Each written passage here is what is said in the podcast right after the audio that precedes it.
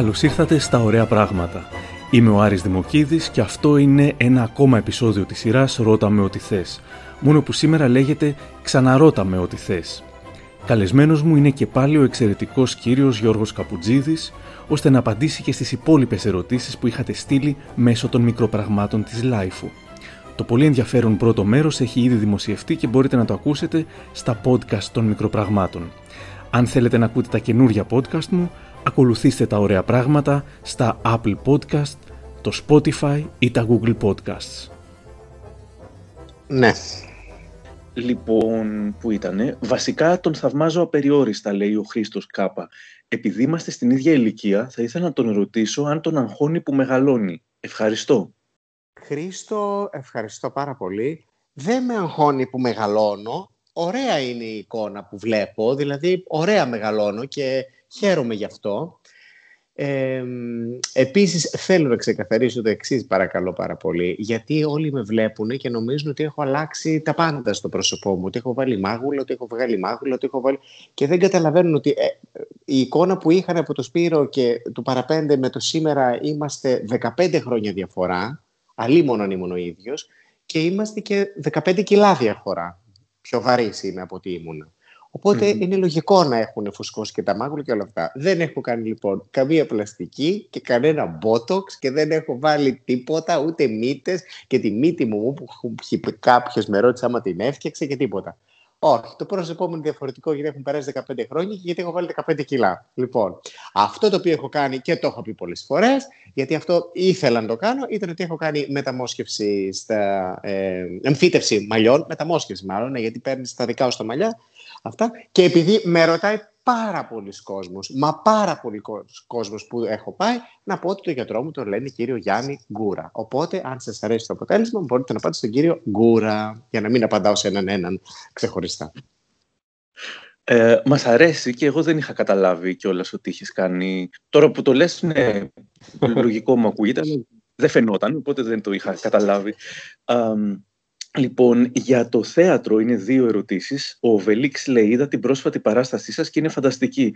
Θέλετε να μας μιλήσετε για το πώς τη γράψατε και γενικά για τη σχέση σας με το θέατρο; Και η Ευιώτησα, θα ήθελα να ρωτήσω τον Γιώργο πώς του φαίνεται σαν ιδέα το online streaming σε θεατρικές παραστάσεις να μείνει και μετά το lockdown για ανθρώπους όπως εμείς που μένουμε π.χ. επαρχία. Το, το ρωτάω γιατί είδα πρώτη φορά θεατρική του δουλειά online, το όποιος θέλει να χωρίσει και πραγματικά ήταν φοβερή. Ευχαριστώ πάρα πολύ και τους δύο. Ας ξεκινήσω από την Εδιώτησα, να ξεκινήσω από την κυρία. Ε, είναι περισσότερο απόφαση των ε, παραγωγών να θα συνεχίσουν το online ε, για, για, τις, ε, για τις παραστάσεις τους. Θεωρώ ότι δεν είναι σωστό όταν παίζεται μια παράσταση να υπάρχει και η δυνατότητα να τη δεις online, γιατί μπορεί να σου στοιχήσει το να μην έρθει ο κόσμος στο θέατρο. Και όσο να είναι η εμπειρία του θεάτρου είναι μια πάρα πολύ όμορφη εμπειρία. Τώρα που το λες βέβαια βιώτησα, αφού θα τελειώσει μια παράσταση και θα έχει κατέβει πια και δεν θα ξαναπαιχτεί, ε, τότε ωραίο θα ήταν να, να παιχτεί και online. Εμείς δηλαδή την πρώτη φορά που παίξαμε μας ήταν περίπου από 40 χώρες και από πολλές πολλές διαφορετικές πόλεις της, ε, της Ελλάδας, οπότε φτάσαμε σε ένα κοινό το οποίο δεν θα μας έβλεπε και αυτό ήταν πολύ ωραίο πράγμα, είναι πολύ συγκινητικό.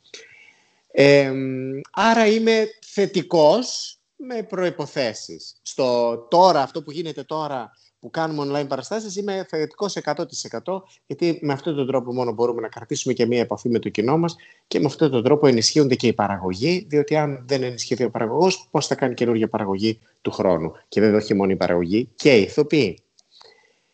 Ε, η άλλη ερώτηση ήταν για το έργο από τον Οβελίξ ότι ήταν ωραίο, είπε, και αν δεν το είπε, το λέω εγώ. Αυτό δεν ρώτησα, όχι δεν ρώτησα αν ήταν ωραίο, ωραίο ήταν. Πώς μου ήρθε, ναι. Μου ήρθε λίγο ξαφνικά. Μου ήρθε λίγο ότι τώρα ήρθε η ώρα να ψάξεις να βρεις ένα καινούριο σπίτι, αφού φεύγεις από την τηλεόραση, θα ψάξεις να βρεις ένα καινούριο σπίτι και είχα ήδη μία πρόταση από τον παραγωγό μα, τον κύριο Κατσαρίδη, για το θέατρο ήδη, αν θα ήθελα να κάνω κάτι εκεί. Είναι ένα θέατρο που το αγαπώ πολύ, γιατί είχα παίξει εκεί και μία γειτονιά του Ψηρή, που επίσης αγαπώ, από εκεί ξεκίνησα την θεατρική μου πορεία. Οπότε λέω θα στρωθώ, θα συγκεντρωθώ και θα κάτσω να γράψω μια ωραία ιστορία. Και μου βγήκε, ε, μου βγήκε πραγματικά με πολύ όρεξη όλο αυτό το πράγμα. Αλλά έσβηνα, έγραφα, έσβηνα, έγραφα. Δεν ήταν και υπόθεση εύκολη. αλλά ήταν πολύ στοχευμένο ότι θέλω να ανεβάσω μία κομμωδία στο ίδιο. Η Φρίντα Παπαπαρασκευά λέει τι θα συμβούλευε; Τι θα συμβούλευες κάποιον ή κάποια που θέλει να ξεκινήσει να γράφει; Και το ταπεράκι λέει πες μας τα το, μυστικά ή tips για τη συνταγή ενός πετυχημένου σενάριου να βάλεις πολύ αγάπη και πολύ φαντασία σε αυτό που κάνεις. Να ξεκινήσεις να γράφεις. Αν είναι κάτι το οποίο σε ε, βασανίζει, με την καλή έννοια βασανίζει, αναρωτιέσαι αν μπορείς να το κάνεις ή όχι, αν δεν δοκιμάσεις δεν θα το μάθεις ποτέ. Δεν είναι εύκολο, ζώρικο είναι και θα πέσει και σε τείχο πολλές φορές, αλλά ναι, αν το θέλεις, ό,τι, ό,τι θέλουμε και είναι όμορφο και το βλέπουμε και το θαυμάζουμε, πρέπει να το προσπαθήσουμε. Το Σοβατεπί ρωτάει με α, α, καλοσυνάτη ιδιοτέλεια, πιστεύω. Θα συνεργαζόσουν με έναν δύο σεναριογράφο. Πώς θα μπορούσε να έρθει κάποιος σε επαφή μαζί σου; Ε, πρέπει να έρθει στην Έγινα, καταρχάς ξεκινάμε από αυτό. Ένα βρει πλοίο. Δεν ξέρω αν θα συνεργαζόμουν με έναν καινούριο... Μπορεί, δεν, δεν αποκλείω τίποτα. Και διασκευές που έχω κάνει σε θεατρικά τις έχω κάνει με ε, έναν πολύ καλό μου φίλο και συνεργάτη τον ε, Σταμάτη τον Πατρόνη. Δηλαδή μαζί είχαμε κάνει και, το, και την Πρισίλα και το ε, Sweet Charity. Οπότε, αλλά θα μου πεις εκείνη τα διασκευή. Όταν έχω κάτι πολύ συγκεκριμένο στο μυαλό μου, ε, δεν χωράει δεύτερος νομίζω. Ποιο ήταν το καλύτερο βιβλίο που διάβασε και η καλύτερη σειρά ή ταινία που είδες στο lockdown από Ευαγγελία. Ευαγγελία στο lockdown είδα το Broadchurch που μου άρεσε πολύ και που είναι παλιά βέβαια σειρά. Ε, ειδικά ο πρώτος κύκλος μου άρεσε πάρα πολύ. Δεν είδα πολλές σειρές, είναι η αλήθεια. Βιβλίο, βιβλίο, βιβλίο που να διάβασα. Διάβασα αρκετά από αυτά τα crimes, τα, τα σκανδιναβικά κυρίως. Ε, και νομίζω ένα που μου άρεσε πολύ ήταν του, αχ, πώς λεγόταν αυτός, Άνεμ, μάλλον Άνεμ. Και προσπαθώ να θυμηθώ αν ήταν Νορβηγός ή, α, ή Σουηδός. Άνεμ λέγεται και δεν θυμάμαι τον τίτλο του, γιατί διάβασα δύο. Το ένα λεγόταν Μείον κάτι, μείον κάποιοι βαθμοί Κελσίου. Ένα από, από αυτούς τους ωραίους τους καιρούς που κάνει εκεί πέρα, μείον 18. Πάντω αυτός είναι ο συγγραφέας. Αλλά ένας συγγραφέας που μου αρέσει πάρα πολύ είναι ο Χαρούκι Μουρακάμι. Νομίζω ναι, σωστό το είπα. Ε, τον ε, Google, ναι, Στέφαν Άνχεμ. Μπράβο, μπράβο. Ναι. 18. Τώρα το μόνο που μένει είναι να βρω και από ποια χώρα είναι. Μισό λεπτό και Σουηδός. Ε, λοιπόν, η επόμενη ερώτηση είναι ε, από τη Ραμόνα. Κερδίζει το καλό τελικά στη ζωή; Ναι, νομίζω ναι. Το κακό είναι χαμένο από χέρι ούτως ή άλλως. Από την άποψη ότι αν είσαι κακός και όλα να σου βγουν καλά και όλα να τα πετύχεις. Αν έχεις μέσα κακία, πόσο ευτυχισμένος να είσαι. Δεν είσαι. Έχεις χάσει και ας τα αποκτήσεις όλα, και τα χρήματα και τα λεφτά και τα σπίτια και τα αυτοκίνητα. Αλλά... Ο Βούλης λέει, κύριε Καπουτζίδη, σας θαυμάζω και ως άνθρωπο. Αν γράφατε ένα ρόλο για τη Μέριλ Στριπ, τι ρόλος θα ήταν; Α, παπά, δεν θα τολμούσε να γράψει ρόλο για τη Μέριλ Στριπ, θα μου τον έφερε στα μούτρα, θα μου το πετούσε το κείμενο. Όχι, όχι, όχι, δεν έχω τόσες μεγάλες υψηλές βλέψεις. και, εγώ, τη θαυμάζω και εγώ πάρα πολύ. Εντάξει, ποιος δεν τη θαυμάζει. Νομίζω είναι η κορυφαία ηθοποιός του κινηματογράφου. Η Νικόλ λέει: Αχ, ανυπομονώ να βγει αυτό το podcast. Ήθελα και την άποψή του ως άνθρωπος που απογοητεύτηκε από το Ελληνικό Πανεπιστήμιο, αν έχω καταλάβει καλά, ποια είναι η θέση του για τις διαγραφές των αιωνίων φοιτητών που μάλλον θα γίνουν; Όχι, δεν απογοητεύτηκα από το Ελληνικό Πανεπιστήμιο. Πιστεύω ότι το Ελληνικό Πανεπιστήμιο απογοητεύτηκε από μένα που δεν πατούσα. Δηλαδή, μετά το πρώτο έτος δεν ξαναπήγα. Πήγα μία φορά στις εκλογές να ψηφίσω γιατί ήταν μία φίλη μου υποψήφια και μία άλλη φορά πήγα γιατί είχα, είχα κλειστεί απ' έξω, είχα στα κλειδιά του σπιτιού και κάπου έπρεπε να πάω να περιμένω μέχρι να γυρίσει ο συγκατοικός μου. Οπότε περίμενα στο Πανεπιστήμιο. Ε, τώρα για τις διαγραφές, ε, δεν το ξέρω. Εγώ όταν με διέγραψαν, γιατί νομίζω με διέγραψαν, λίγο ανακουφιστικό ήταν. Να πω την αλήθεια ήθελα να διαγραφώ, να πω ότι άντε, δεν θα ξαναγυρίσω ε, στην, ε, στην νομική, έχω πάρει άλλο δρόμο. Ε, οπότε δεν μπορώ να έχω θέση γι' αυτό. Δύο ερωτήσεις για, για την πολιτική. Ναι. Ο... Γατιά ακούγονται. Ναι, ναι, είναι τώρα το αγοράκι, επειδή από έξω έχουν, έχει γεννήσει μια γάτα. Ah. Εμείς τα δεν τα αφήνουμε να βγουν ποτέ έξω. Από... Ναι. Τώρα είναι 8 χρονών, αλλά δεν βγαίνουν έξω. Οπότε βλέπει έξω γατάκια να κάνουν ο αρσενικός και παραπονιέται. Κάνει Ναι, και εγώ ταΐζω εδώ μία, μάλιστα. Ακούω. Δύο ερωτήσεις για την ε, πολιτική. Ο Δημήτρης Άγγελος λέει «Θα κατέβαινες ποτέ στην πολιτική με στόχο και σκοπό την επίλυση των προβλημάτων που αντιμετωπίζουν τα LGBTQ άτομα της χώρας μας» και η Ιωάννα λέει «Θα ήσουν εξαιρετικός ως πολιτικός με την έννοια ότι έχεις ενσυναίσθηση, κοινή λογική και θάρρος και ειλικρίνεια». Απ' την άλλη λέει «Αυτά μπορεί να είναι και τροχοπέδι στην πολιτική». Το έχεις σκεφτεί ποτέ; Νομίζω ότι αυτά μπορεί να είναι τροχοπέδι στην πολιτική, όντως. Η πολιτική δεν είναι ένας χώρος ο οποίος νομίζω θα μπορέσω εύκολα να βρω. Ε, Πώς να το πω. Δεν θέλω να πω συνομιλητές. Να, να, να μπορέσω να αισθανθώ άνετα, μάλλον, σε αυτό το χώρο. Γενικά, προσπαθώ πλέον, δεν ξέρω πώς μου έχει βγει, έχω προσπαθήσει πολλές φορές στο παρελθόν να κρατήσω ισορροπίες, να κρατήσω ίσες αποστάσεις, να είμαι διπλωμάτης, να είμαι να παραγράψω και να ξεχάσω πράγματα. Το έχω κάνει όλο αυτό και ε, ξανά με δυσκολεύει λιγάκι. Και είναι πολύ δύσκολο να συναναστρέφεσαι τελικά με πάρα πάρα πάρα πάρα πάρα πάρα πολύ κόσμο. Δεν γίνεται. Η πολιτική λοιπόν τώρα είναι από τη φύση της ανοιχτή απέναντι στους πάντες. Και δεν ξέρω κατά πόσο θα μου τέριαζε. Ε, θα ήθελα να βοηθήσω στα LGBTQI ζητήματα πάρα πολύ και θα το κάνω. Και εκτός πολιτικής μπορώ να το κάνω αυτό. Δεν είναι πάντως ένας, ε, ε, κάτι που το σκέφτομαι. Δεν είναι κάτι που το σκέφτομαι. Τώρα δεν ξέρεις ποτέ τι γίνεται και δεν ξέρεις ποτέ πώς θα μεταφράζεις τα πράγματα στο κεφάλι σου, αλλά δεν μου έρχεται τώρα. Ποτέ. Δεν κατεβαίνω πάντως στις επόμενες εκλογές. Είναι σίγουρο αυτό. Αυτό δηλαδή το υπογράφουμε. Μην με πάρει κανένα ακόμα τηλέφωνο. Δεν θα το σηκώσω το τηλέφωνο.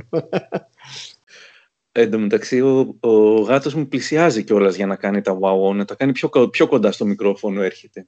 Σταμάτα. Ε, βέβαια. Λοιπόν, ε, είσαι άνθρωπος με αξιοπρέπεια, ευγένεια και σεβασμό προς τους άλλους. Σε ένα σκληρό χώρο όπως η τηλεόραση, λέει η Αθανασία, αλλά και η ελληνική κοινωνία που δεν σέβεται τα όρια των άλλων. Ποιος είναι ο τρόπος που διεκδικείς τα θέλω σου και βάζεις τα όρια σου χωρίς να χάνεις τον εαυτό σου; Συν μετά την ε, ε, σοβαρή βαρύγδουπη ερώτηση, συν ποιο είναι το αγαπημένο σου φαγητό, η Αθανασία. Αθανασία θα ξεκινήσω από το Β.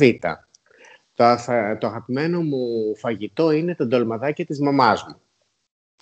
Από τα φαγητά που φτιάχνω εγώ, φτιάχνω πάρα πολύ ωραίες σουπιές κρασάτες και φτιάχνω πολύ ωραία καροτόσουπα. Κι άλλα φτιάχνω ωραία, λέω πια πετυχαίνω πιο πολύ. Τώρα, το πρώτο, ε, κοίταξε. Όλοι δυσκολευόμαστε πολλές φορές να συνεννοηθούμε με τους ανθρώπους. Και ειδικά τώρα που βρισκόμαστε σε μία περίοδο που νομίζω ότι έχουμε λίγο χωριστεί σε ταχύτητες. Δηλαδή, η Ελλάδα το 1980, πάνω κάτω οι Έλληνες είχαν, έχω την αίσθηση, τις ίδιες αντιλήψεις για όλα. Τώρα κάποιοι έχουν μείνει προσανατολισμένοι προς τη Μέση Ανατολή, κάποιοι προς τα Βαλκάνια και κάποιοι προς τη Βόρεια Ευρώπη. Προς την Ευρώπη μάλλον, να πω αυτό.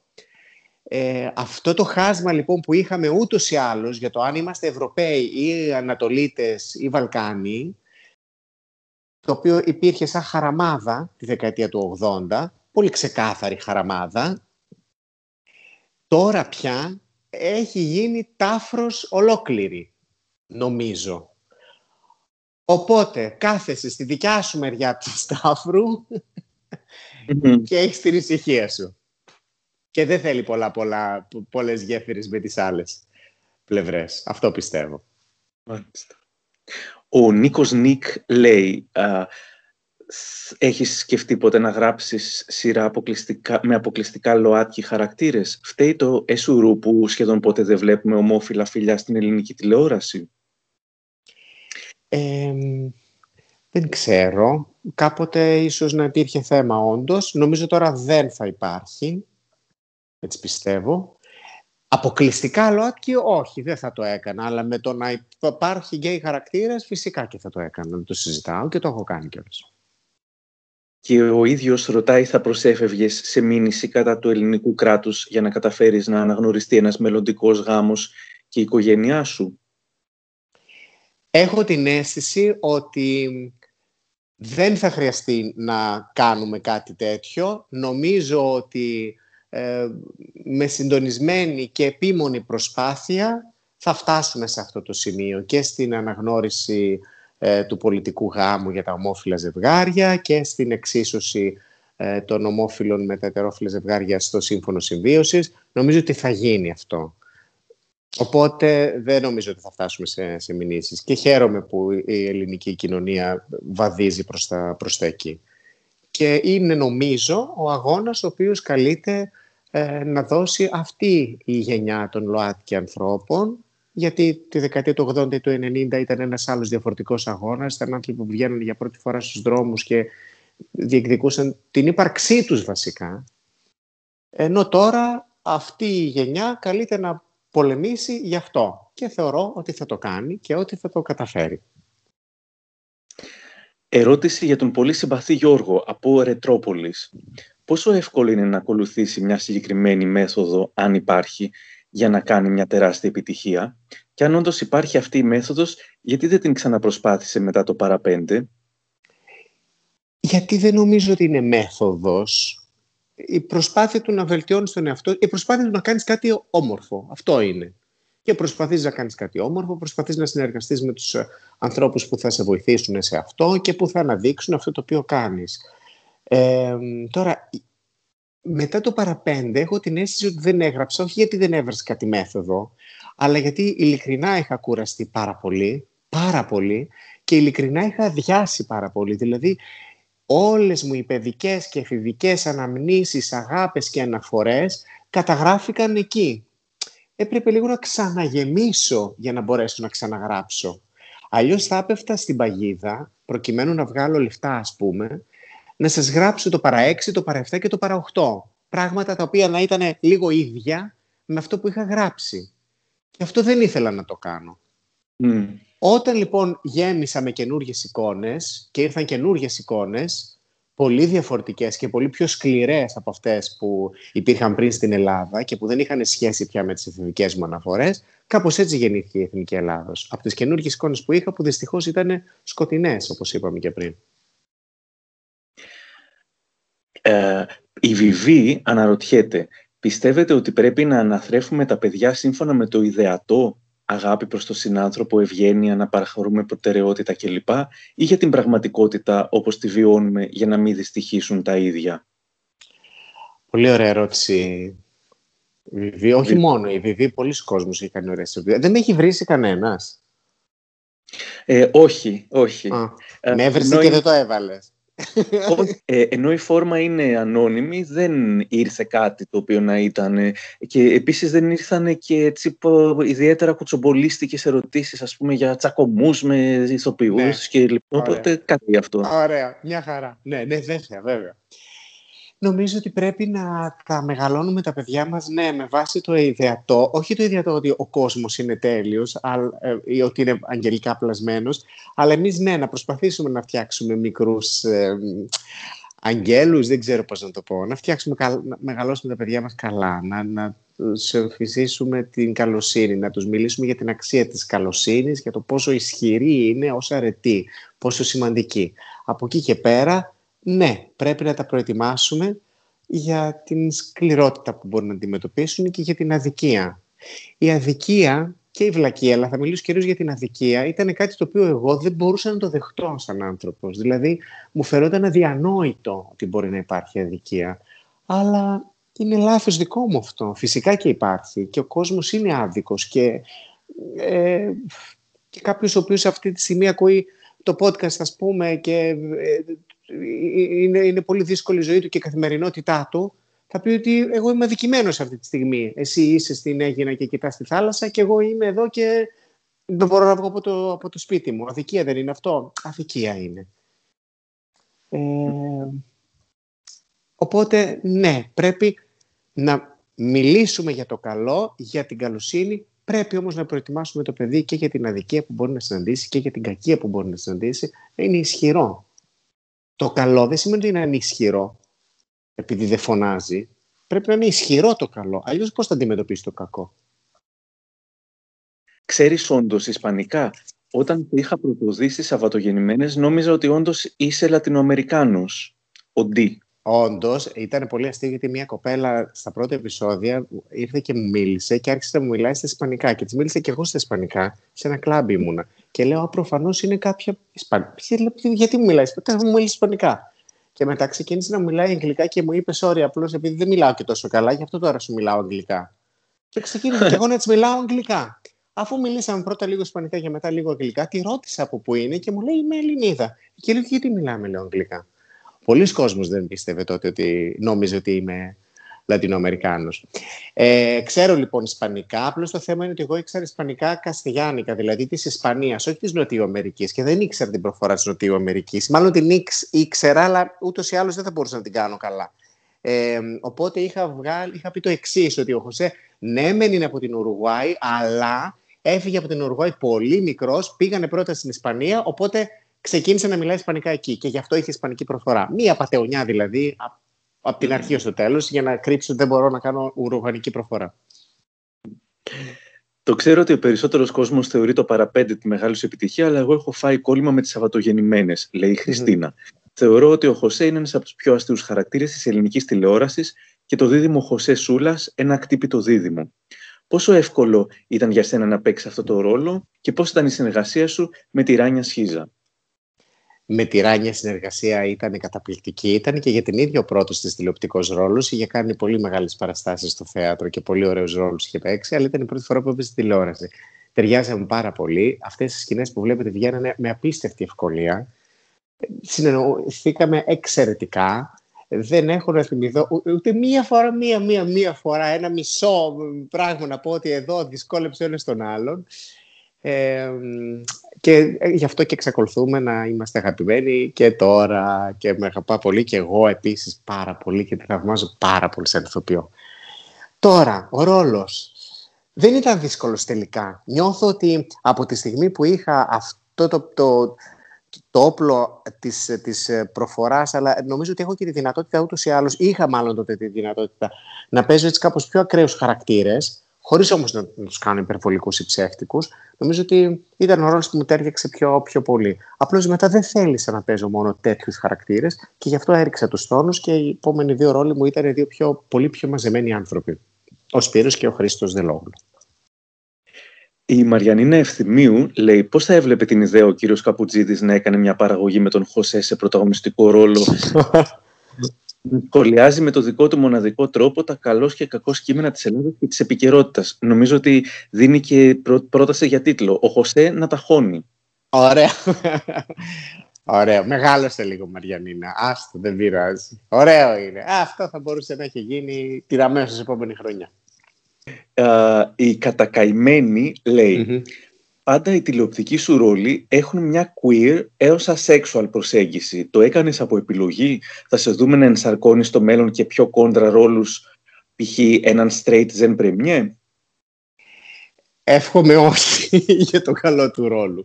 Ε, κοίτα να δεις. Ε, όχι, πλάκα, κάνω. Όλοι πρέπει να προσπαθούν και να... Όλοι έχουν το δικαίωμα να παίξουν τα πάντα ε, ή τουλάχιστον να προσπαθήσουν. Κοίταξε να δεις, ναι όντως, σαν, σαν να αισθανόμουν πιο άνετος ή μάλλον σαν να δυσκολευόμουν να, να δυσκολευόμουν πάρα πολύ να παίξω ένα ζεν πρεμιέ. Και θα δυσκολευόμουν πάρα πολύ να παίξω και ένα γκέι ζεν πρεμιέ. Γιατί ο ζεν πρεμιέ από τη φύση του πρέπει να είναι ένας άνθρωπος ο οποίος να α, αισθάνεται φοβερά ε, πώς το λένε, σίγουρος για, το, για τη γοητεία του και όλα αυτά εγώ δεν αισθάνομαι τόσο σίγουρος. Μ' αρέσει όταν κάποιος γοητεύεται από μένα, αλλά δεν είμαι ο τύπος που θα... Ε, που, που, το έχω, ας πούμε, όλο αυτό του, του κατακτητή, εν πάση περιπτώσει, ε, όταν είμαι σε ένα χώρο. Έτσι νομίζω, δηλαδή. Ε, αλλά να παίξω ένα straight πατέρα, ας πούμε, θα το ήθελα πάρα πολύ. Και θα, θα το κάνω, πιστεύω θα, θα γίνει και αυτό. Ναι. Μάλιστα. Ε... Δηλαδή το Zen Premier, τον ωραίο, το straight, το Zen Premier, υπάρχουν και πάρα πολλοί straight ηθοποιοί που δεν μπορούν να το παίξουν εύκολα. Δεν, δεν μπορούν να το παίξουν καθόλου. Γιατί δεν έχουν αυτό. Ο Zen Premier έχει έναν αέρα, εν πάση περιπτώσει. Κατάλαβες. Ή τον έχεις ή δεν τον έχεις.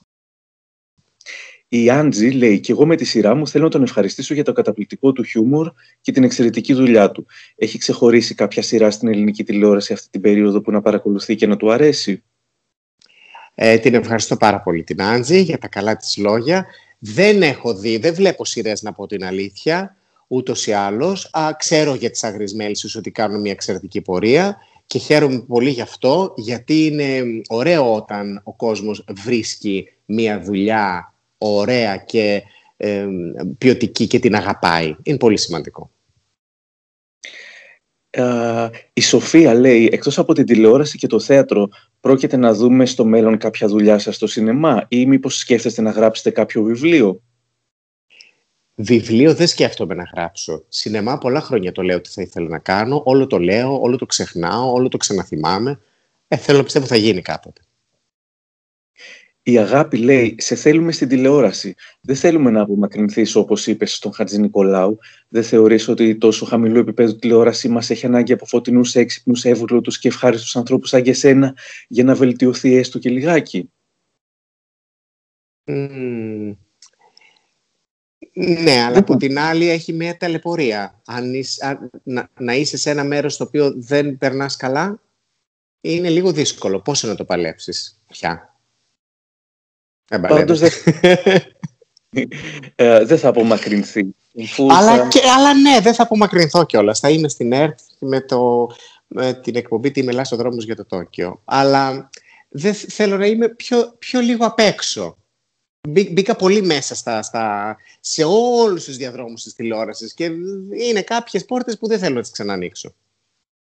Σε αυτό που γράφεις φαντάζεσαι τον εαυτό σου να παίζει; Όχι, θα ήθελα να μείνω πίσω από την κάμερα, όχι σκηνοθετώντας, αλλά να, να είμαι λίγο κάπου κομμάτι στην παραγωγή ή κάτι τέτοιο. Τώρα ένα guest, ε, θα το έκανα ο Μακαρόν λέει τα τελευταία χρόνια όλο και περισσότεροι επώνυμοι σε εισαγωγικά Έλληνες κάνουν coming out ως μέλη της LGBTQI κοινότητας. Αυτό που μου κάνει εντύπωση είναι όμως ότι κανένας ποτέ δεν παρουσιάζει τον εκάστοτε σύντροφό του ή σύντροφό της, συνήθως γιατί λένε άλλο ιδιωτική ζωή και άλλο η δημόσια. Λες και η συντροφικότητα και η δημοσιοποίησή της αφορά μόνο στα ετεροσεξουαλικά άτομα. Τι πιστεύεις Γιώργο; Νομίζω ότι έχει δίκιο ο Μακαρόν και καλό είναι να το αλλάξουμε κι αυτό. Οπότε, ναι, πιστεύω ότι πρέπει να, να συμβεί και αυτό. Εγώ δεν έχω τώρα να σας δείξω κάποιο σύντροφο. ναι, αλλά ναι. Αρκεί να το θέλει βέβαια και ο εκάστοτε σύντροφος. Φυσικά, φυσικά να το λαμβάνετε και αυτό υπόψη, ότι είναι δύο άνθρωποι σε μια σχέση και μπορεί ο ένας να έχει ε, συνηθίσει την ε, δημοσιότητα και ο άλλος μπορεί να πει ότι εγώ θέλω την ησυχία μου και είναι πολύ σεβαστό αυτό το πράγμα. ο ή Fleabag λέει πόσο εύκολο ήταν να αλλάξεις αισθητά το ύφος γραψίματος και από ξεκάθαρα κομικό να γίνει πιο δραματικό και να μιλήσεις ταυτόχρονα για όλα τα είδη του ρατσισμού και την ενδοοικογενειακή βία; Μπορεί η τηλεόραση να εκπαιδεύσει το κοινό για τέτοια θέματα, τη στιγμή που η ίδια σε μεγάλο ποσοστό παραμένει συντηρητική, σεξιστική, ακόμα και ρατσιστική; Ε, ήταν εύκολο, ήταν μονόδρομος, γιατί από τη στιγμή που το συνέστημά μου είχε αλλάξει και δεν ήμουνα ένας πανευτυχής ε, νέος σεναριογράφος που νόμιζε ότι ζούσε σε μια χώρα που ήταν όλα αγγελικά πλασμένα, αλλά είχα δει ένα πολύ πιο άσχημο πρόσωπο της χώρας μου, μου, μου δημιούργησε το συνέστημα να γράψω αυτό που έγραψα. Το δύσκολο θα ήταν να γράφω κομμωδία με όλη αυτή την κατάσταση. Δηλαδή περισσότερο με δυσκόλευαν οι κομικές σκηνές, γιατί δεν είχα κέφι να γράψω κομική σκηνή, ενώ οι δύσκολες σκηνές, οι, οι βαθιά κοινωνικές και ριζοσπαστικές σκηνές μου ήταν πολύ πιο ε, εύκολο να τις καταγράψω.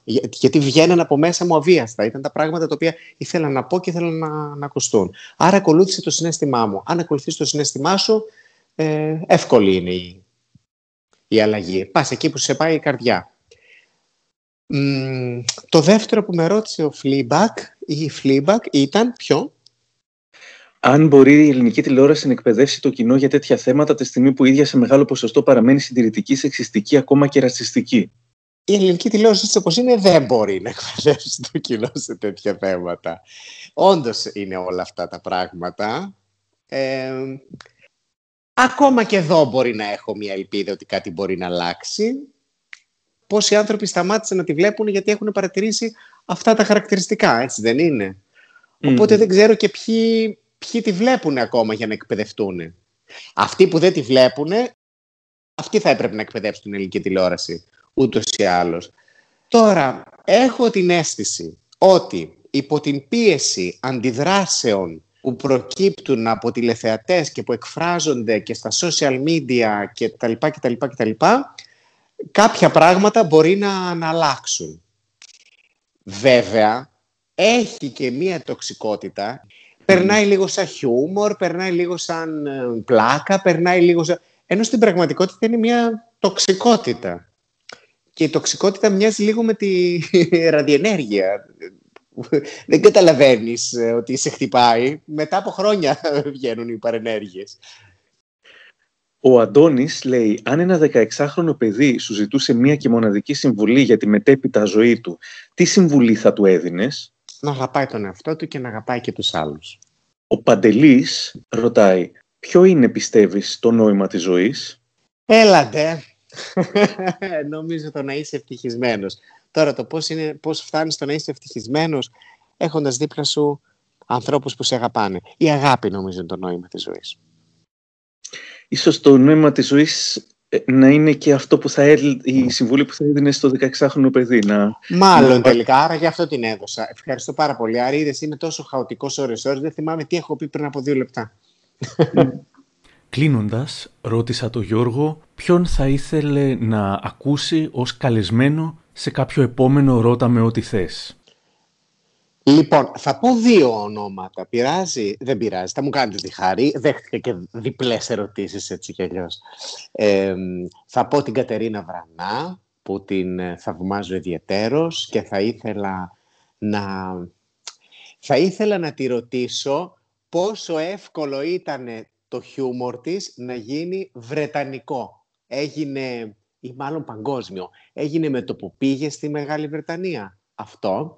Και θα ήθελα επίσης να καλέσω, ορίστε τις αναφέρω και με αλφαβητική σειρά, τη Μαρία Ναυπλιώτου και θα ήθελα να τη ρωτήσω πώς αισθάνεται ή μάλλον ποια είναι η πρώτη σκέψη ή η πρώτη λέξη που λέει όταν τελειώνει μία παράσταση στο Masterclass, όπου είναι συγκλονιστική. Αυτές ήταν οι ερωτήσεις. Γιώργο, σε ευχαριστούμε πάρα πάρα πολύ που δέχτηκες να σε ρωτήσουμε ό,τι θέλουμε και απάντησες τόσο ωραία. Σε ευχαριστώ πάρα πολύ Άρη, ευχαριστώ και εσένα, ευχαριστώ και όλους τους ανθρώπους που ενδιαφέρθηκαν και θέλησαν να στείλουν τις ερωτήσεις τους και που ήταν τόσο ευγενικοί και τόσο γλυκοί όλοι τους. Εδώ τελείωσε και το δεύτερο μέρος της συνέντευξής μας με τον Γιώργο Καπουτζίδη.